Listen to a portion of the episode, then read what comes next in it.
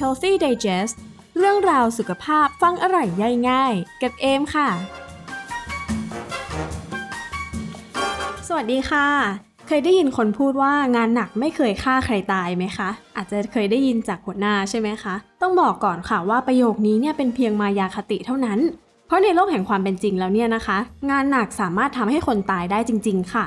วันนี้เราจะมาพูดถึงคาโรชิซินโดรมหรือว่าภาวะที่คนทำงานหนักจนตายกันค่ะ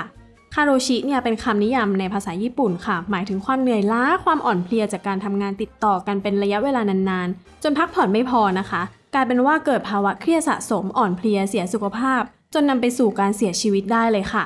ซึ่งสาเหตุของการเสียชีวิตส่วนใหญ่เนี่ยมักจะมาจากภาวะหัวใจล้มเหลว รองลงมาก็คือโรคหลอดเลือดสมองนะคะ แล้วก็อันดับรองลงมาเนี่ยก็คือการฆ่าตัวตายนั่นเองค่ะ โดยเฉพาะวัฒนธรรมการทำงานของบริษัทญี่ปุ่นค่ะ ที่เขาทำงานกันแบบจริงจังมาก ๆ เลย เรียกว่าจงรักภักดีกับบริษัทแบบขั้นสุดเลยค่ะ แม้ว่าจะต้องแลกกับเวลาส่วนตัวแล้วก็สุขภาพของตัวเองเนี่ยบางบริษัทนะคะ มีพนักงานทำงานล่วงเวลามากกว่า 100ถึง150ชั่วโมงต่อสัปดาห์ บางทีก็ทำงานกันแบบ non stop เป็นเดือนๆเลยนะคะ การตั้ง KPI ที่สูงเกินเอื้อมให้เร่งทำยอดแถมยังโดนกดดันจากหัวหน้าอีก เรียกว่าทำงานกันแบบขายวิญญาณกันเลยทีเดียวค่ะ ถึงจะเป็นคนสู้งานแค่ไหนเนี่ยแต่โดนงานสู้กลับแบบนี้บางทีร่างกายก็ไม่ไหวนะ ด้วยสาเหตุนี้เนี่ยทำให้คนญี่ปุ่นที่อยู่ในวัยทำงาน มีสถิติการฆ่าตัวตายหลายพันคนต่อปีเลยค่ะ อย่างในปี 2020 เนี่ยรัฐบาลญี่ปุ่นได้รับเคสร้องเรียนนะคะ เกี่ยวกับประเด็นเรื่องการตายจากการทำงานหนักมากถึง 2,835 เคส ซึ่งรัฐบาลเนี่ยก็ได้จ่ายเงินชดเชยไปแล้วมากกว่า 800 เคสค่ะ อย่างเคสของมิวะซาโดะค่ะ คนนี้เนี่ยเป็นนักข่าวช่อง NHK เขาทำงานล่วงเวลาไปทั้งหมด 159 ชั่วโมง โดยที่มีวันหยุดทั้งเดือนแค่ 2 วันเท่านั้นเองค่ะ จนเขาเนี่ยเสียชีวิตจากภาวะหัวใจล้มเหลวด้วยอายุเพียงแค่ 31 ปีเท่านั้นเอง ซึ่งเคสนี้เนี่ยเกิดขึ้นในเดือนกรกฎาคมปี 2013 ค่ะหลังจากนั้นก็มีเคสของมาซึริทากาฮาชิวัย 24 ปีค่ะ เคสนี้เป็นเคสที่ดังมากเลย มาซึริเป็นพนักงานฝ่ายดูแลโฆษณาออนไลน์ของบริษัทเอเจนซี่ระดับโลกอย่างเดนสึนะคะเธอเนี่ยกระโดดตึกฆ่าตัวตายในเดือนเมษายนปี 2015 ที่หอพักพนักงานค่ะ หลังจากที่เธอเนี่ยทำงานล่วงเวลามากถึง 105 ชั่วโมง เป็นเวลาหลายเดือนติดต่อกันค่ะ ฟังไม่ผิดค่ะมาซึริเนี่ยทำงาน 6 วันต่อสัปดาห์ แล้วก็ทำงานวันละ 12-17 ชั่วโมงต่อวันค่ะ ซึ่ง 7 วันก่อนหน้าที่เธอจะตัดสินใจกระโดดตึกเนี่ยนะคะ เธอได้โพสต์ข้อความไว้ในทวิตเตอร์ค่ะว่า เมื่อคุณทำงาน 20 ชั่วโมงต่อวันที่ออฟฟิศคุณจะไม่รู้อีกแล้วว่าจะมีชีวิตอยู่ไปเพื่ออะไร ทำอะไรไม่ได้ได้แต่หัวเราะ ซึ่งนอกเหนือจากปริมาณงานของมาซิลิที่ overload แล้วเนี่ยนะคะ เธอยังถูกพนักงานอาวุโสในบริษัทพูดจาดูถูกความเป็นผู้หญิงของเธอด้วยค่ะ ลองคิดว่าทำงานหนักติดๆกันแบบไม่ได้พักแล้วเนี่ย ยังต้องมาเจอสังคมเพื่อนร่วมงานที่ toxic อีก เรียกว่าพังทั้งสภาพร่างกายแล้วก็สภาพจิตใจเลยละค่ะหลังจากเหตุการณ์นี้เนี่ยนะคะ กระทรวงแรงงานญี่ปุ่นได้มีการสรุปสำนวนต่ออัยการค่ะว่า ทีมผู้บริหารเดนสึมีส่วนเป็นเหตุให้มาซึริทากาฮาชิฆ่าตัวตายนั่นเองค่ะ และหลังจากนั้นแค่ 1 วันนะคะ CEO ของเดนสึเนี่ยก็ประกาศลาออกจากตำแหน่งเพื่อแสดงความรับผิดชอบ จากการบริหารจัดการที่ล้มเหลว แล้วก็เป็นเหตุให้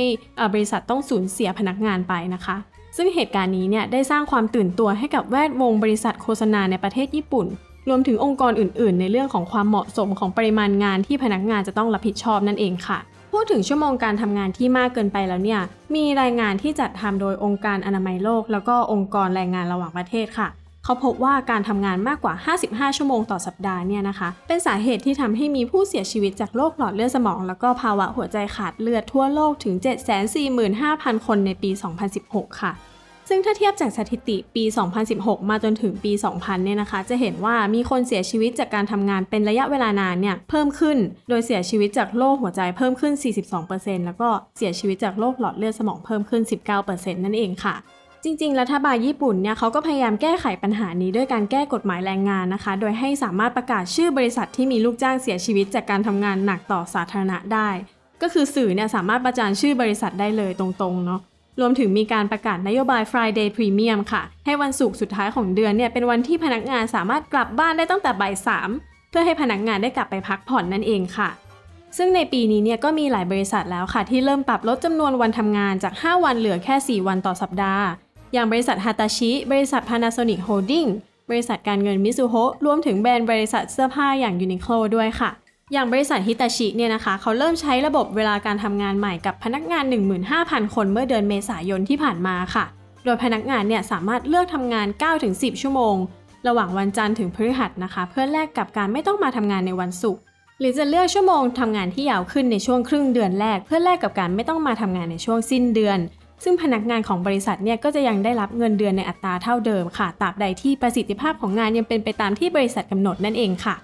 ซึ่งระบบการทำงานที่ flexible แบบนี้เนี่ยนะคะ จะเป็นการปรับ work life balance ของพนักงานให้มีโอกาสที่ได้ใช้เวลากับครอบครัวมากขึ้น รวมถึงมีเวลาไปพัฒนา skill ใหม่ๆ ด้วยค่ะรวมถึงเป็นการจูงใจให้พนักงานที่มี skill เก่งๆ เนี่ยยังคงทำงานอยู่กับองค์กรต่อไป พูดง่ายๆ ก็คือเป็นการป้องกันพนักงานที่มีคุณภาพลาออกนั่นเองค่ะ แต่ก็มีหลายคนนะคะที่มองว่าการทำงานแค่ 4 วันเนี่ยอาจจะเป็นการยากต่อการประสานงานค่ะ บางคนก็มองว่าการทำงานแค่ 4 วันเนี่ยแทบจะเป็นไปไม่ได้เลยนะคะเพราะบริษัทตอนนี้เนี่ยก็มีพนักงานไม่เพียงพออยู่แล้ว เมื่อเทียบกับปริมาณงานที่เยอะมากในตอนนี้ค่ะ อย่างอีลอน มัส CEO ของ Tesla เนี่ยเขาก็เพิ่งมีข่าวว่าเขาเนี่ยส่งอีเมลประกาศให้พนักงาน SpaceX และก็ Tesla ทุกคนเนี่ยนะคะว่าจะต้องเข้ามาทำงานในออฟฟิศไม่ต่ำกว่า 40 ชั่วโมงต่อสัปดาห์ ไม่อย่างนั้นเนี่ยจะโดนไล่ออกค่ะ ซึ่งอีลอน มัสเนี่ยให้เหตุผลว่ายิ่งคุณมีตำแหน่งหน้าที่การงานที่สูงเท่าไหร่เนี่ยนะคะ ก็ยิ่งต้องปรากฏตัวให้เห็นในออฟฟิศมากเท่านั้น อีลอนบอกว่าตัวเขาเองเนี่ยก็เข้าไปทำงานที่โรงงานเป็นประจำค่ะ เพื่อให้พนักงานได้เห็นว่าเขาเนี่ยก็ทำงานเคียงบ่าเคียงไหลร่วมกับพนักงานคนอื่นๆ เช่นกัน ไม่งั้นเนี่ย SpaceX ก็คงจะล้มละลายไปตั้งนานแล้วค่ะ ซึ่ง 4 day work weeks เนี่ยนะคะเป็นเรื่องที่ใหม่มากๆเลยค่ะ อันนี้มันก็ขึ้นอยู่กับว่าลักษณะงานเป็นยังไงรวมถึงวิสัยทัศน์ของผู้บริหารด้วย แล้วเพื่อนๆล่ะคะมองว่า 4 day work weeks เนี่ยเป็นไปได้ไหม ถ้าเป็นไปได้เนี่ยเราอยากจะเอาเวลาไปทำอะไรบ้าง คอมเมนต์มาบอกกันได้นะคะสำหรับใครที่ชอบฟังเรื่องราวสุขภาพฟังอร่อยย่อยง่ายแบบนี้ อย่าลืมติดตาม Healthy Digest ได้ทาง YouTube Channel ของ Health Addict Apple Podcast Spotify แล้วก็ Google Podcast ด้วยค่ะ Shout out to my family and friends across the world. If you would like me to do podcasts in English, please give me some feedback. Don't forget to hit subscribe and thumbs up. Thank you for your support. I hope you enjoy.